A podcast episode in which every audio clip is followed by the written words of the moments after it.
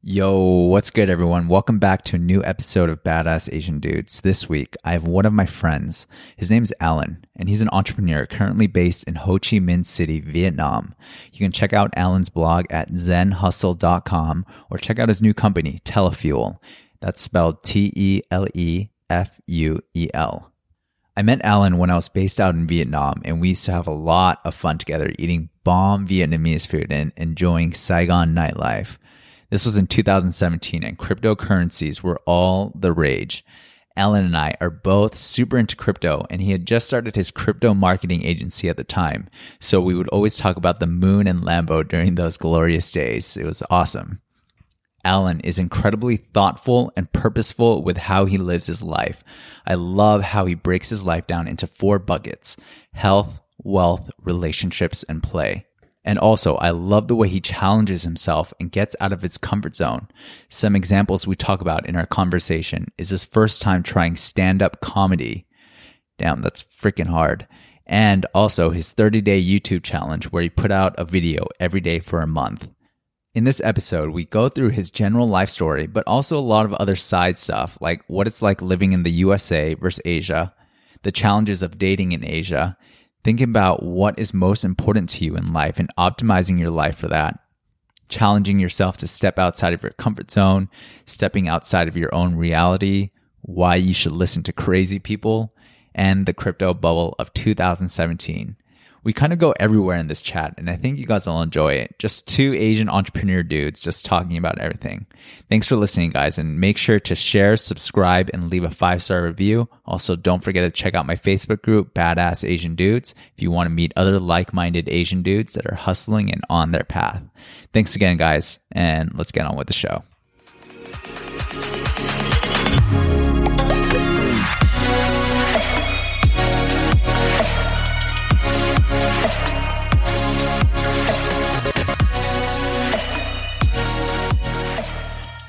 Bro, how are you, man?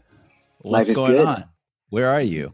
I'm in San Diego right now. I was just in uh, LA. I've been on this like whirlwind six weeks in the US right now. Uh, it's been four weeks already. I got two more weeks to go. And you know what it's like when you're in town for a month or whatever. You got to get it all in, see all the family, see all the friends. So it's been a been crazy. California, summertime, that's the best. Anytime is summertime in California, you know what I'm saying? It's so nice here. I mean, it's just like same temperature all all year round, and I love it. I know uh, San Diego is amazing, man. The weather is so good. It is. What's Seoul like right now? Seoul, it is pretty hot. It's getting really muggy, mm-hmm. but still, I think it's uh, it's not at its peak yet. So I'm still enjoying the weather outside. Evening time, it's really nice outside. Just have dinner, and um, yeah, everything's good, dude. Nice. Is this your place? Is this how you live? Yes, this is my spot. You got to come out to Seoul. How's Vietnam?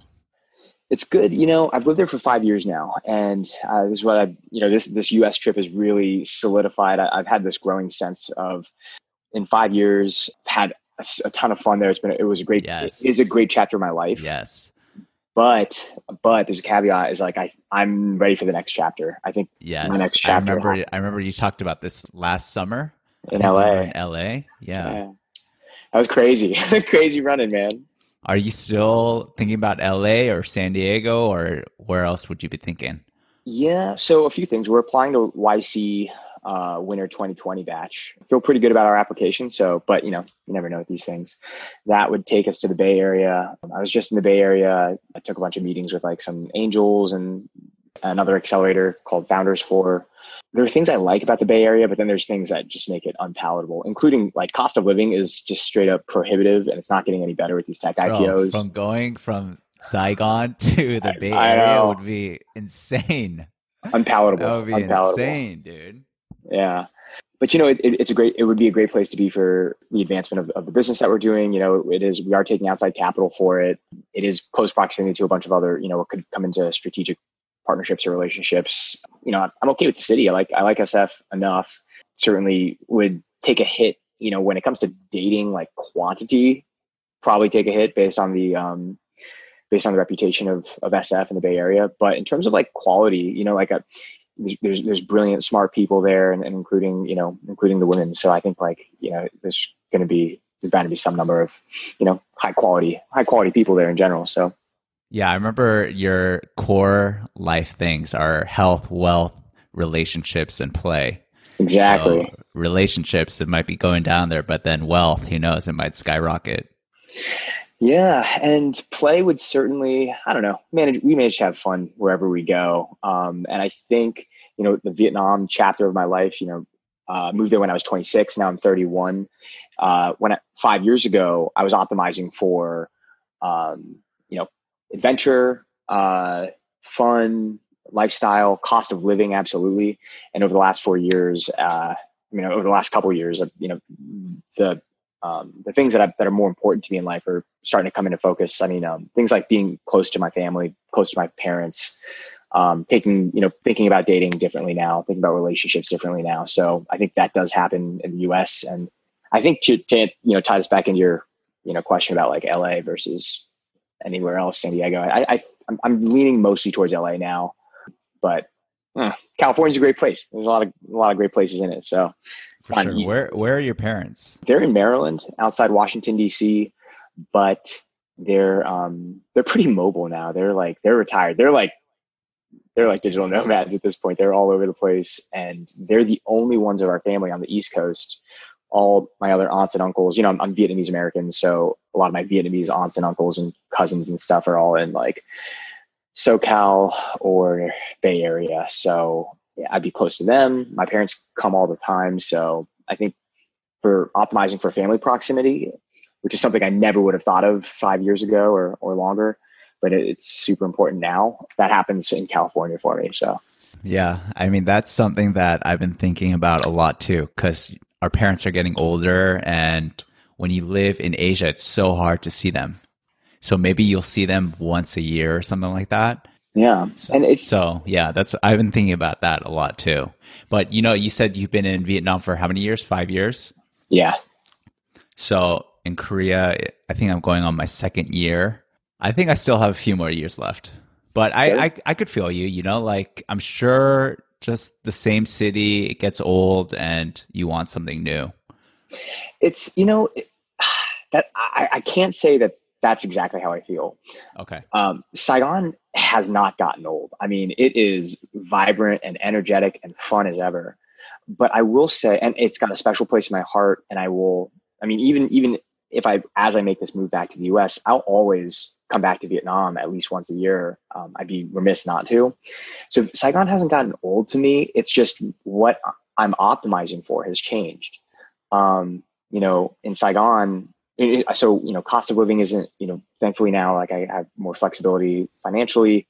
Um, you know, before you know, proximity to family wasn't like a huge priority for me. Now it's growing in importance. Um, the uh, honestly, like the, the the quality of of the relationships in terms of dating um, is, is something I'm, I'm taking into account now like before i wasn't too concerned when i was 26 27 about like you know getting married or um, you know me as my as my friend affectionately put it like meeting my baby mama like mm-hmm. you know vietnam it's it's a it's a great place to be single and to have fun and to have like high quantity of of um, dates you know that that kind of question. But in terms of you know that deeper emotional, spiritual, whatever intellectual connection, yeah, that um, compatibility. Yeah, you know, um, culture barriers, language barriers, uh, social economic barriers, education barriers. They're they're real and they're not insurmountable. I mean, you and I both know people, Western expats that have found their love in in Korea or in, in Vietnam. So it's definitely not impossible. But for me, I'm I'm curious to see, uh, and I have a, an inkling or an idea that it might I'm Vietnamese American. I, I feel like you know an Asian American or Vietnamese American counterpart. I think I think makes a lot of sense. So I think putting myself in a position to to make that happen. How about you? How about you? Tell me about uh. Yo, everything is really good. I know exactly what you mean just because I've been going on so many dates here in Korea, meeting so many people.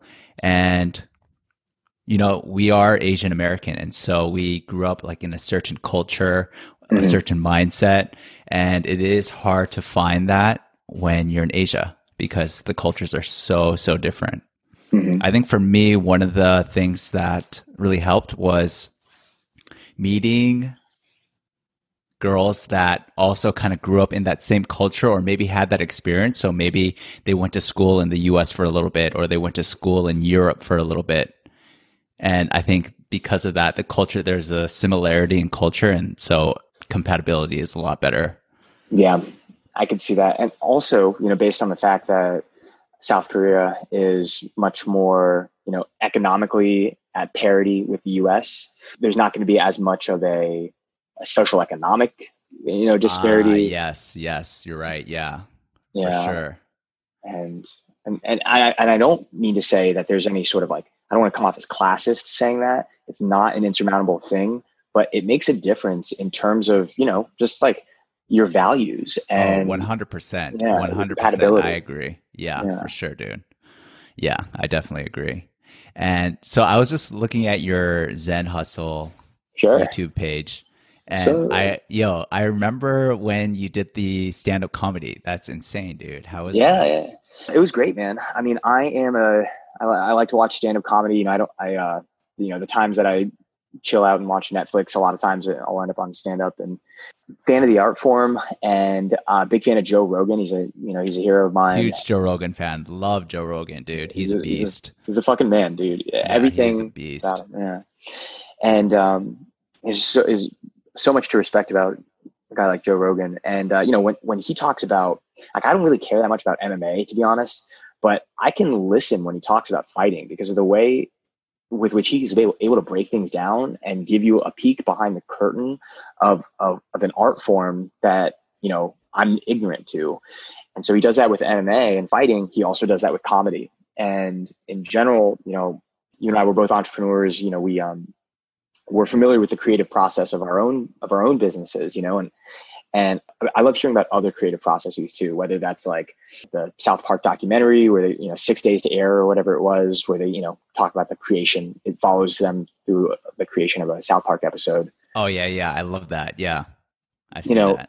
it's super cool to see behind the, For curtains sure. of, yeah. of the creative process. And anyway, back to the stand up question. So Joe, you know, as he talks about the creative process of stand up and some of the challenges around it, I, you know, I, it's hard for me to hear that and, and not be like, Ooh, I got to give that a shot. Like, what'll that be like? Um, and so, yeah, got, got a chance. My friend was doing an open mic and invited me to join her. And so, uh, it was, it was fun.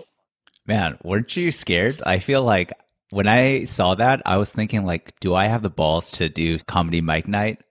And right now it's not I don't think I'd be able to do it. Yeah, I I have so many thoughts on that. First off, yeah, I, I'm generally good with public speaking and presentations and business presentations and sales pitches, and I, I you know, like anybody else, you get some anxiety or some nerves, but the stand up was like by far way, like uh, an order of magnitude more nerve wracking because you know you're trying to elicit a like very particular re- reaction and and the thing that kind of like, and the reason I haven't done it since, people have asked me if I've done it since then. And I'm like, honestly, the reason I haven't is because one thing I found is that it took a surprising amount of mental bandwidth in the days, in the week leading up to it, as you know, you start to, you start to think about what the jokes are going to be, you know, the writing process and then the editing process. And then for the two days leading up to it, I was, I couldn't do anything. Like oh, I, the, the anticipation. Yeah. The nervousness, probably. Yeah. And then the day of, I was worthless. Like I did it on a weekday, like evening on a weekday, and I couldn't do shit all day. I was just like, just running the routine through my head, editing, modifying it. Yeah, it was a pretty. So that's why I, you know, like I, I'd love to, to, you know, it's the kind of thing, you know, if, if you're going to do it, it, it, it takes so much mental bandwidth that you really have to be devoting a lot of yourself to it. It's very hard sure. to like dabble in stand up, I imagine. Yeah. And seeing the behind the scenes, I think that's so cool to see. And now that I have a podcast, like I see the behind the scenes of all these like podcasts that I listen to and see how much work it takes, see the whole process. It's been a really cool thing. Absolutely. Once you start any sort of productive or creative endeavor, you're going to look at other creators in that space differently. So, you know, you run um like an e-commerce e-commerce store, right? Like you don't yeah. look at e-commerce stores the same way a normal consumer does. For sure. I don't I don't look at like mobile apps or software, you know, the same way that most consumers do now, because I'm looking at the UI, the UX, the choice of copy, you know, the the coloring and the gradients and everything. So same thing with podcasting, same thing with YouTubing, same thing with stand up. You can appreciate it on a different level once you've done it. Yeah, for sure. And I think that's also what you learned doing the 30 days of YouTube. How was that? Yeah, it ended up being like 100 days. I did like three months in a row. Dude, that's awesome, man. Yeah. That actually, that inspired me. I was thinking maybe I should do a YouTube video every day. Fun. Uh, it was cool. I, I need, I'm going to start doing weeklies again. Um, and yeah, it's nice to just have a, I don't know. It, it's it's fun to be a producer uh, of of something that you know, just like the stand up thing. Like after, if once you kind of tried to orient myself around producing more than I consume, there's a professor at NYU. His name is Scott Galloway. He has this book and this presentation. It's called The Algebra of Happiness. And one of his one of his rules for happiness is like you should sweat more than you watch people sweat. Like most people watch sports. Like he's like you should you should commit to like working out more than more than you watch other people. You know, be yeah. active, and that's an equation for for happiness. I feel similarly about about um, content creation versus content consumption, about product creation versus product consumption, about money spending versus money earning. You know, like try as much as possible in every in any regard to put more out there back into the world than than you take in, and to be in that producer uh, instead of like a just a consumer. No, for sure. I, I really, I really think that's super important. I try not to consume too much, you know, like Netflix, like TV. Like I try not to do that. Instead, I want to be putting stuff out there. So that's why I started this podcast. So I feel yeah. like we have a lot of similar mindsets and just looking at your YouTube videos, your videos about mindset, about hustle, about motivation, about habits. Yeah.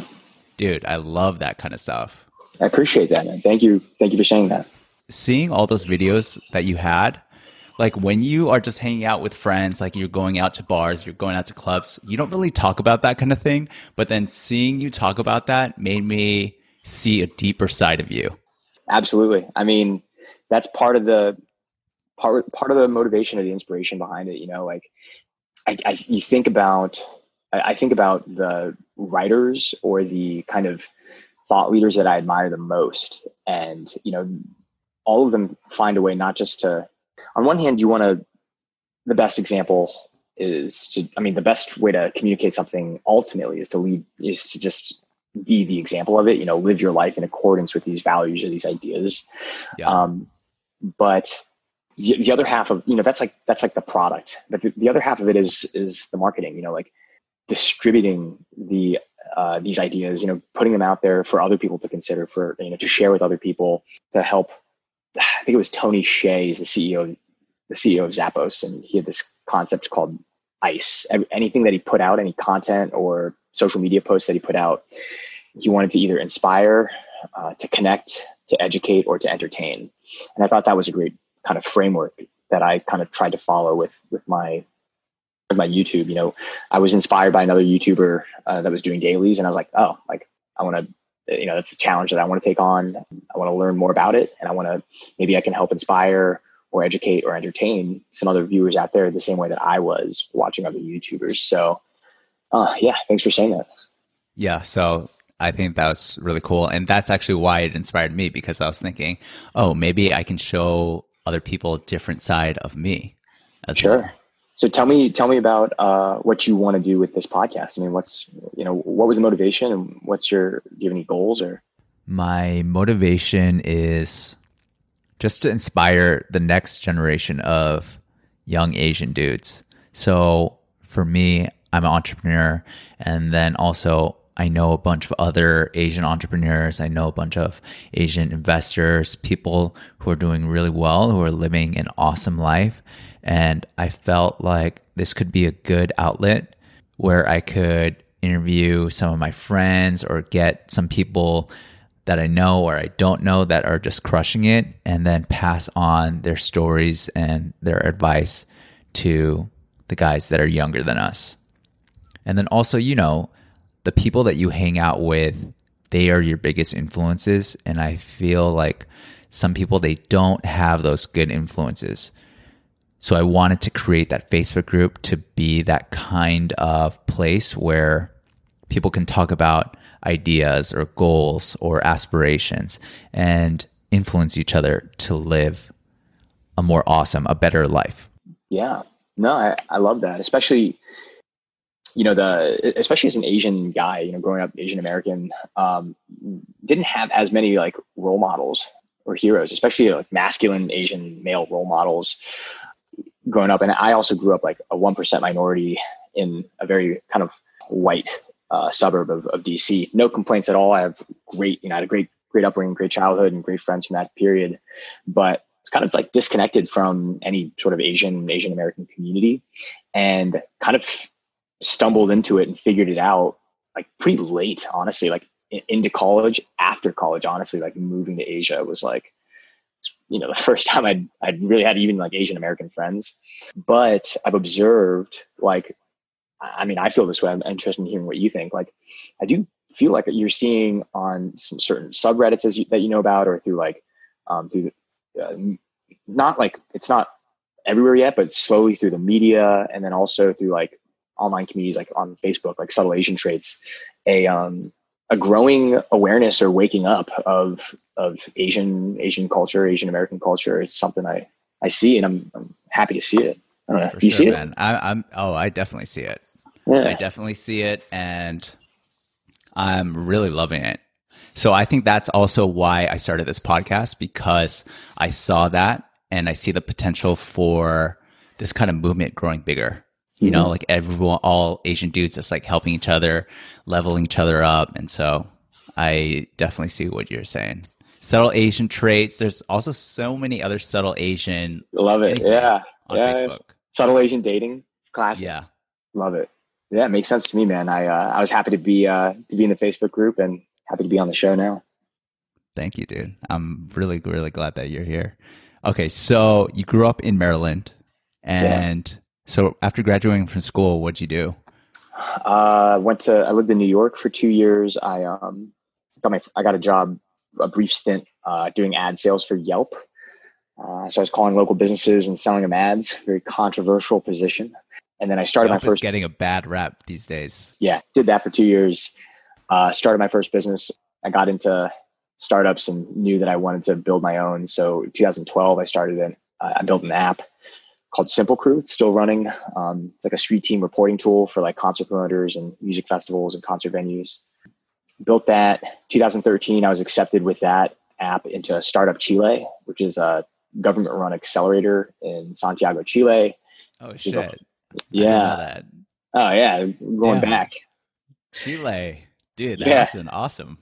It was amazing. An amazing eight months. Backpacked around, met a ton of great people, uh, and I was, you know, moved from like like a like a like a you know nice upper middle class white town in the U.S. to New York City, which is much more diverse American city, to Santiago, Chile, which is very homogenous. I was a lot of people. I was the first Asian person that they'd ever seen.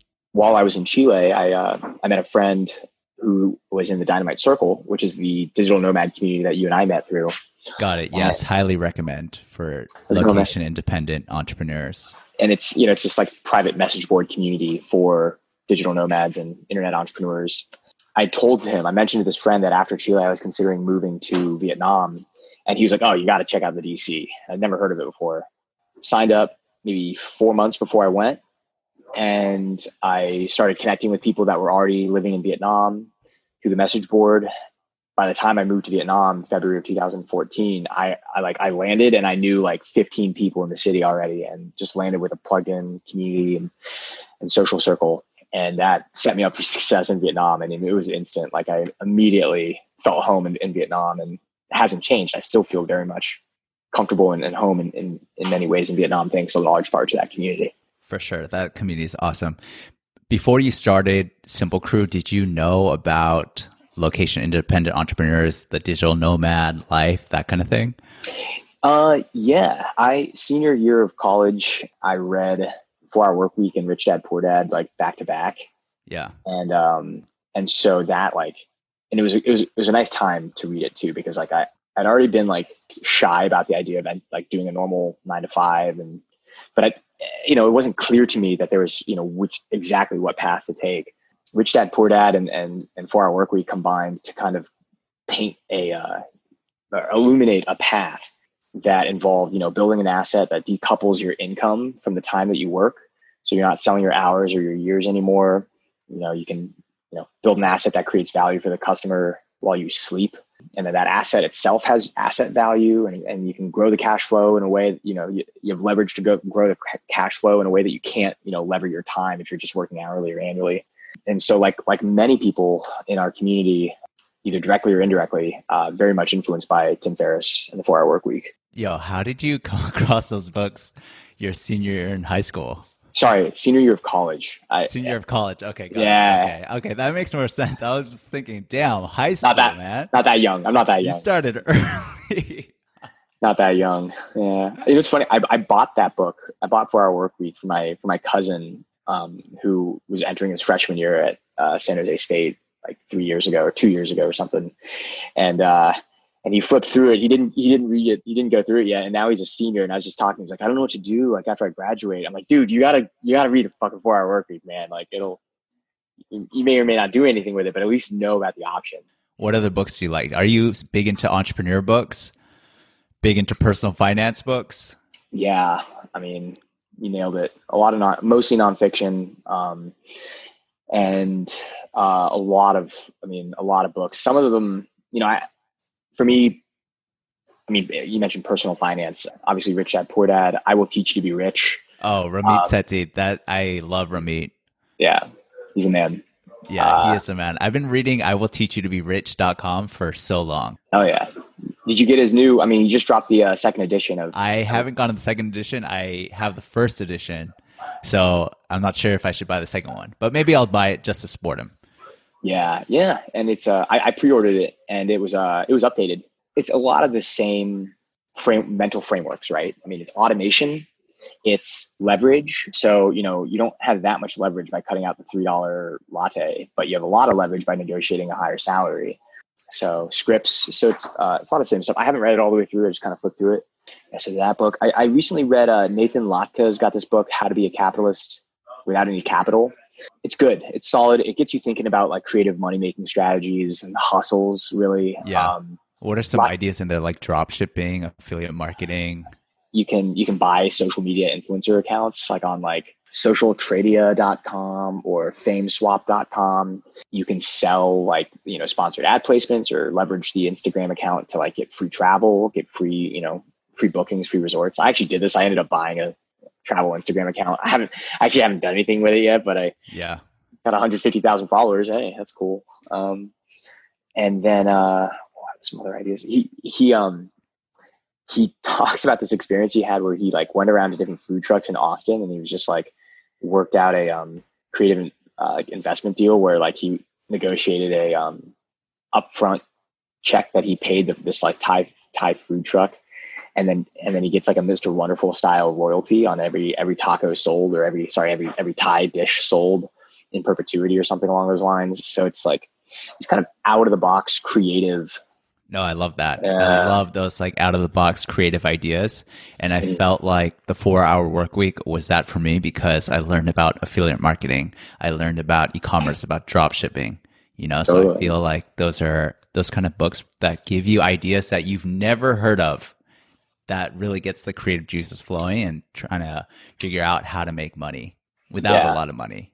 Yeah, man. I think the trick with any of these books is that like you have to be willing to like so for a lot of know, people that haven't been exposed to these kind of like entrepreneurship or to startups or to starting businesses like it can be hard to suspend their disbelief. It's a it's very different from the reality that they know, and it can it can be challenging to your reality. If the reality that you know is like you know um, like most people, you know, go to school and then get a job and then work in that job and and you know try to get raises and you know the more much more conservative path. Sometimes you, know, you like people if if they if they're really locked into that path like they can't accept the, the idea of something like the four hour work week style, you know, news or lifestyle business. Yeah, for because sure. It fucks with them. Like to challenge their reality so hard. and sh- and just like show them that something else is possible. Like it, if it's almost like if they accept it but they don't act on it, like it, it's uh, it's, it's their like ego or their identity that's being Yeah. You know, I mean, it's like stepping out of the matrix for sure. And also, I'm sure you've seen on Reddit or forums people saying four hour work week is a scam. Like, don't Yeah, read man. that book. It's a scam. yeah, Like, that's crazy. That's Yeah. seriously crazy. they just lack imagination and creativity. Yeah. Like Exactly.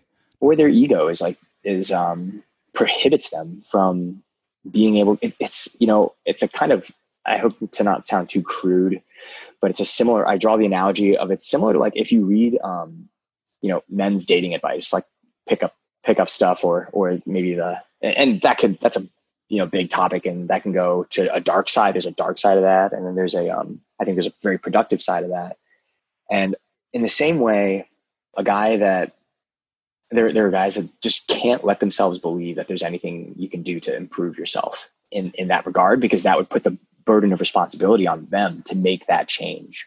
They can't allow themselves to believe that change is possible in whether it comes to personal finance or or um, starting a business or improving you know improving their you know their sex life. They have to externalize.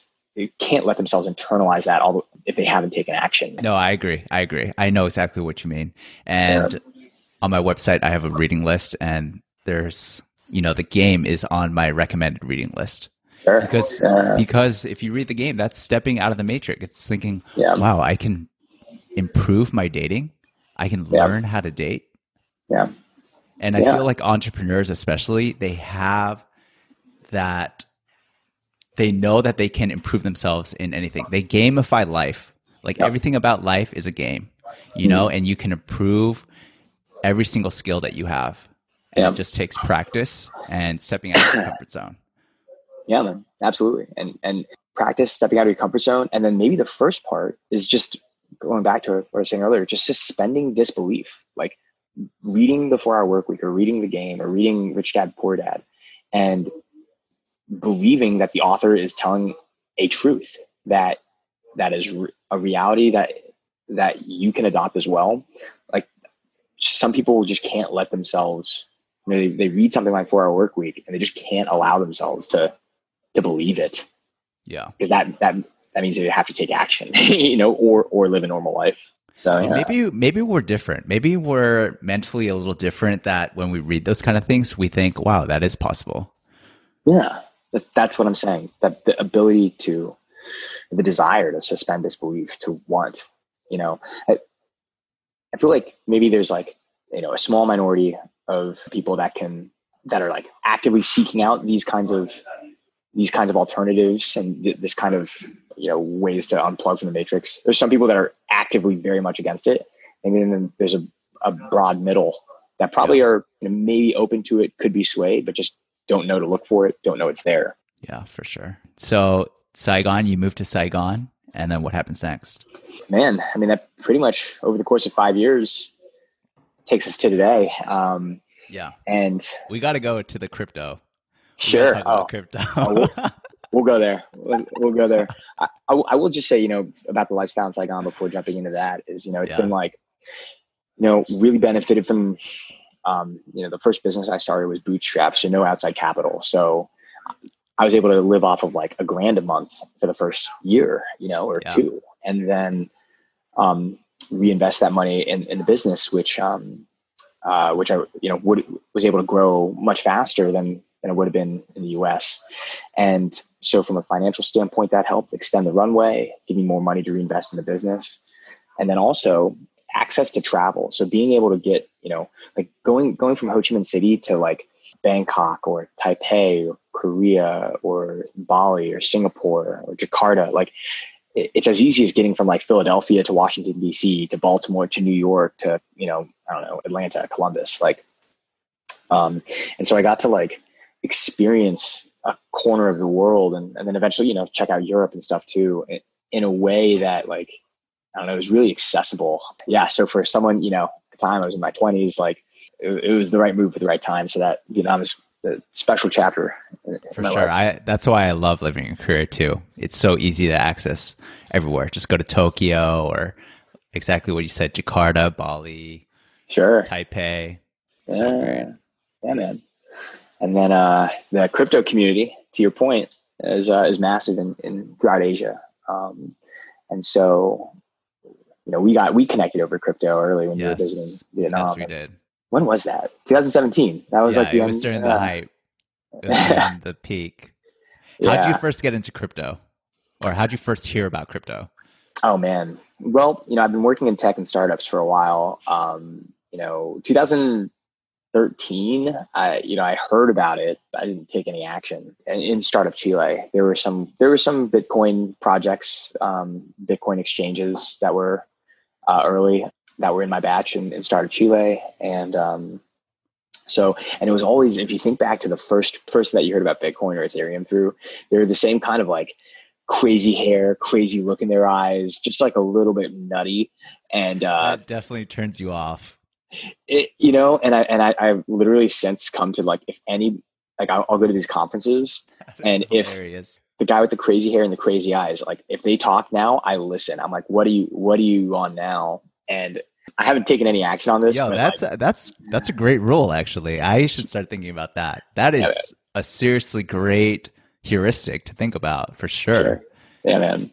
Even then, it goes back to what we were saying, like suspending disbelief. Like my, I remember I rented my apartment in Vietnam when I left for like three months. I rented it to in 2014 to a guy who we started talking about Bitcoin, and then he was telling me about Ethereum. He, and it's the first time I'd ever heard of Ethereum. It's like 2000, yeah. 2014, 2015. And uh, it must have been it must have been less than five dollars at the time. And I was like, and he's telling me about like it's it's like based on the same technology as Bitcoin, but it's uh, there's the Ethereum virtual machine, which you, will let you publish applications, and it runs in a decentralized, you know, decentralized computing network. And I'm like, yeah. and I'm like, how does that fucking work? Like, I'm familiar with traditional software, centralized software architecture, where you create an application and you install it on a server in the cloud like AWS, and then people access it from their clients. And I, I'm familiar with like, you know, that makes a lot of sense to me. And so conceptualizing what a DApp, what is now I know understand to be a DApp, like conceptualizing how that works and how it would run is just like baffling to me. So I didn't think much of it. Of course, Ethereum grew to be what it is today. So okay, so I know that you know marketing. Have you ever heard of like the rule of seven, where you have to like touch the customer seven times before the customer makes a decision? So I feel like when you first hear about like Bitcoin or Ethereum, like it's you just kind of like pass it off, you just brush it off. But you got to hear it multiple times from different sources, from different people, and then you think, "Huh, actually, this is a real thing." Mm-hmm. Yeah, yeah. Um, unless, so maybe it goes back to the thing we were talking about earlier, like you know the minority early adopters, the minority laggards. You know, forget about yeah. them, and then like the you know the fat middle.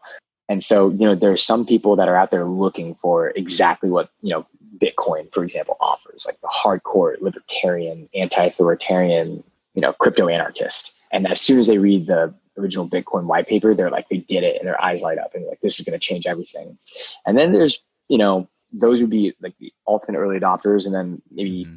I and probably you fall into like perhaps early majority where it's like, it gets distilled. We hear it a few times. We start to see it in the wild, and we're like, we're on board. We're like, fuck yeah, and we become brand champions, and then and then the the adoption curve follows. So we're probably on the you know early majority or maybe even end of early adopters, but then they're they're like the like I said, the, the guys with the crazy eyes and the crazy, crazy guys. I love that. I seriously love that. That's that's an amazing rule. And what I really like is that now that we're entrepreneurs, I feel like we're always looking for that next trend. We're always kind of like have an eye out to see like what is like the next new thing. And so I love that we have trained ourselves to kind of look for those crazy people. Yeah, absolutely. And they're uh it's just funny to think about.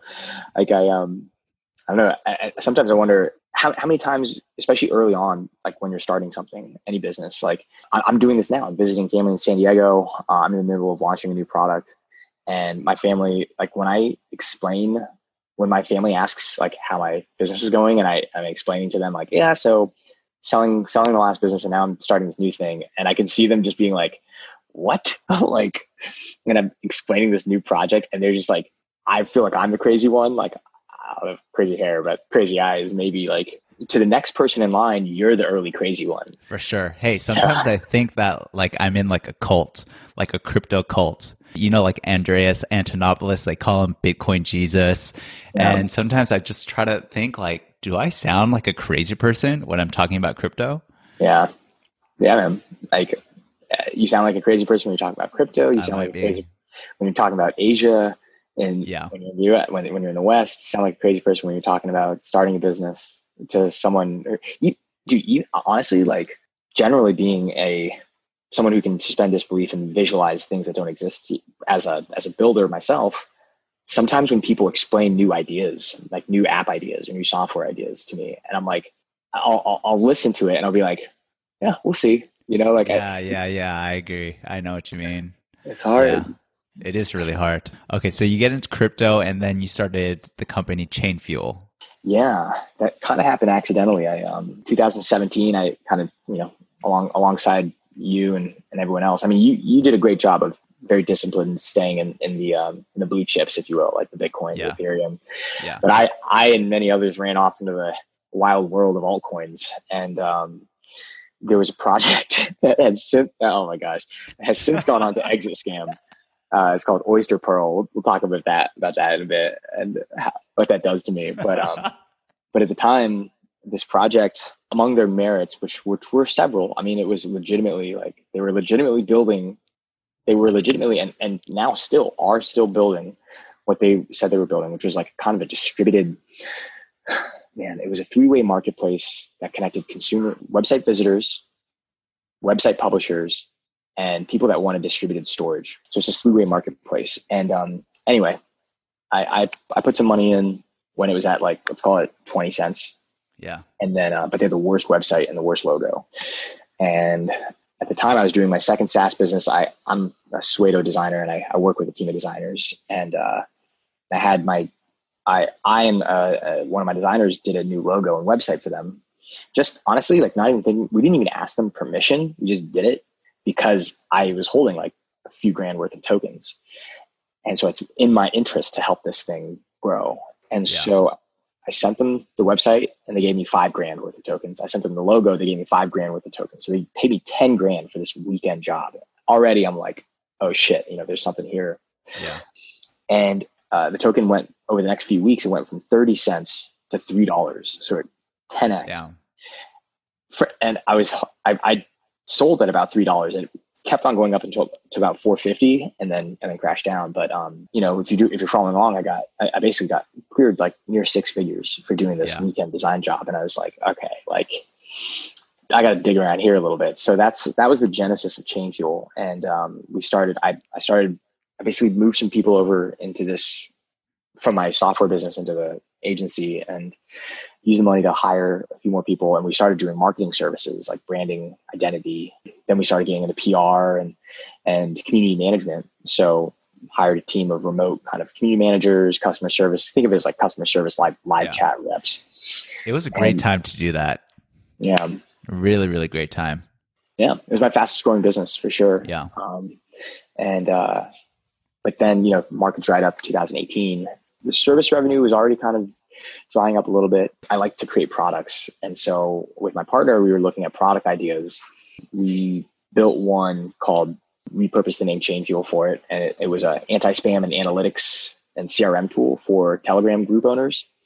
So you can manage your Telegram group more effectively. We launched the free version of that. It's got about 800 users right now. We uh, launched the paid well, before we launched the paid tier, we realized that you know there's a lot of competition. The market wasn't very big, and it wasn't like solving a huge pain point.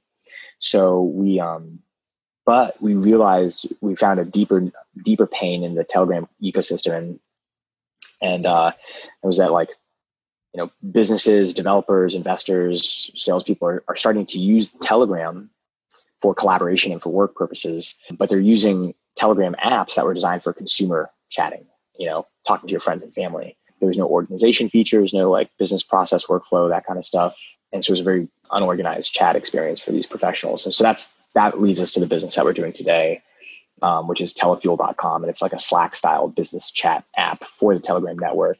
All that to say, you know, like, you know, you can't connect, as you know, Steve Jobs said in that Stanford speech, like you can't connect the dots looking forward. You know, it's impossible to see where any line or thread will will go. But but looking backwards over these these jumps, it all came out of that crypto run up. You know, like for sure. Um, you know, this business doing doing. It's an exciting time in this business now with Telefuel, and and um, it's not directly crypto.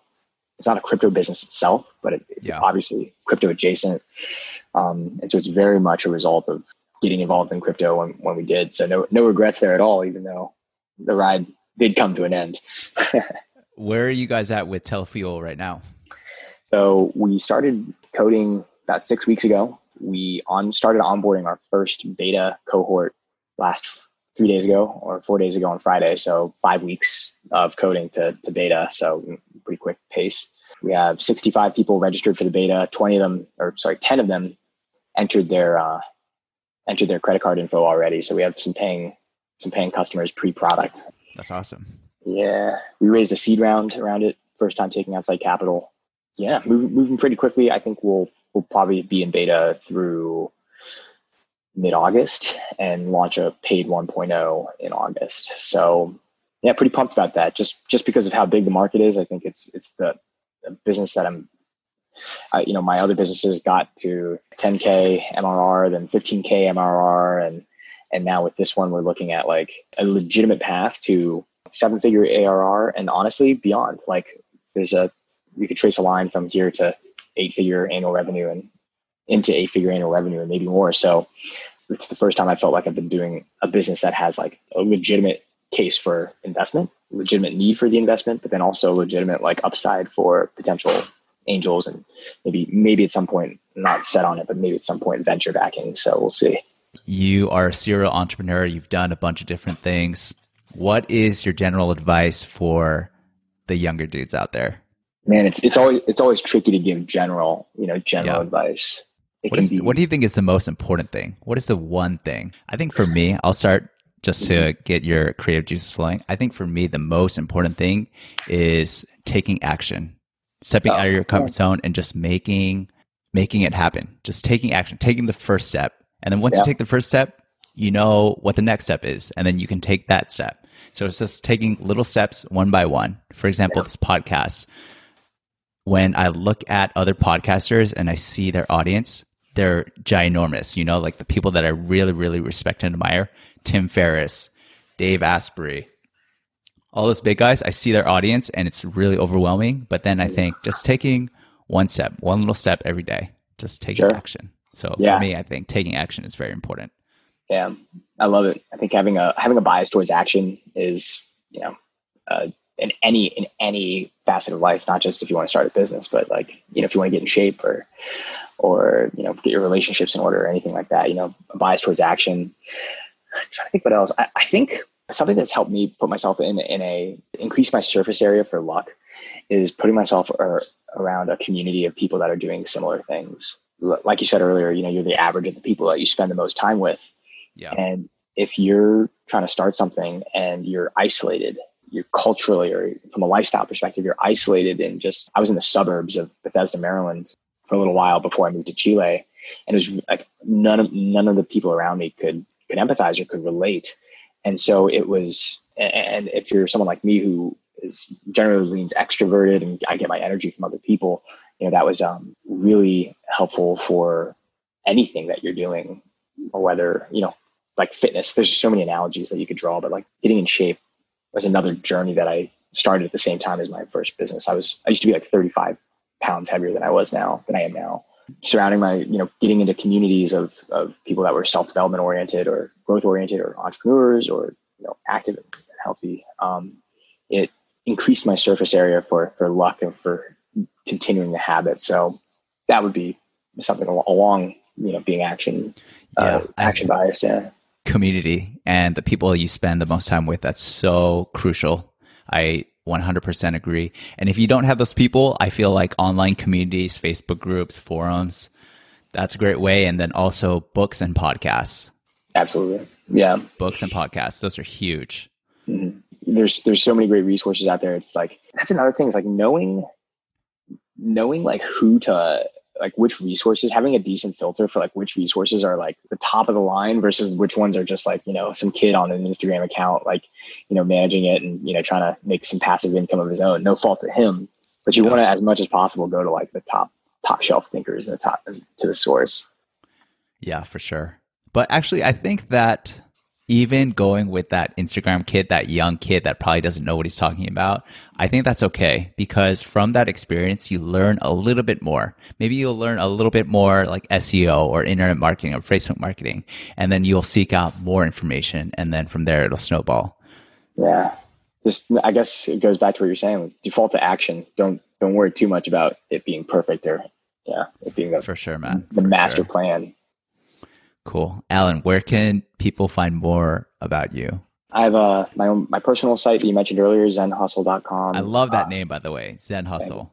Thank you. It sticks. People people notice it. I love that name. Yeah. yeah. It's like you you hustle, but then you gotta be in that flow state. You gotta be zen.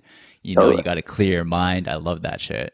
They balance each other out. And um and then I also realized, you know, much like you and I, you know, we are fusions of like Western and Eastern cultures in our own way, being Asian American. And, and Zen and hustle also mirrors that as well. Like, you know, Zen from the Eastern tradition and hustling is more of like a Western tradition. And so, you know, even the word itself, but the brand and then myself and you, like we're, we are, you know, also that, that kind of fusion. So zenhustle.com, telefuel.com is my new Telegram, uh, Telegram power chat app. That's where, that's where it's at. Cool, man. I'm really excited to see more content from Zen Hustle.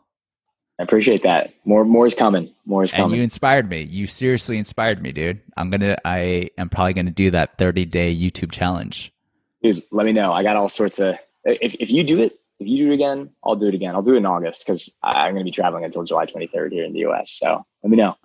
All right, good stuff, dude. Alan, it's been great catching up.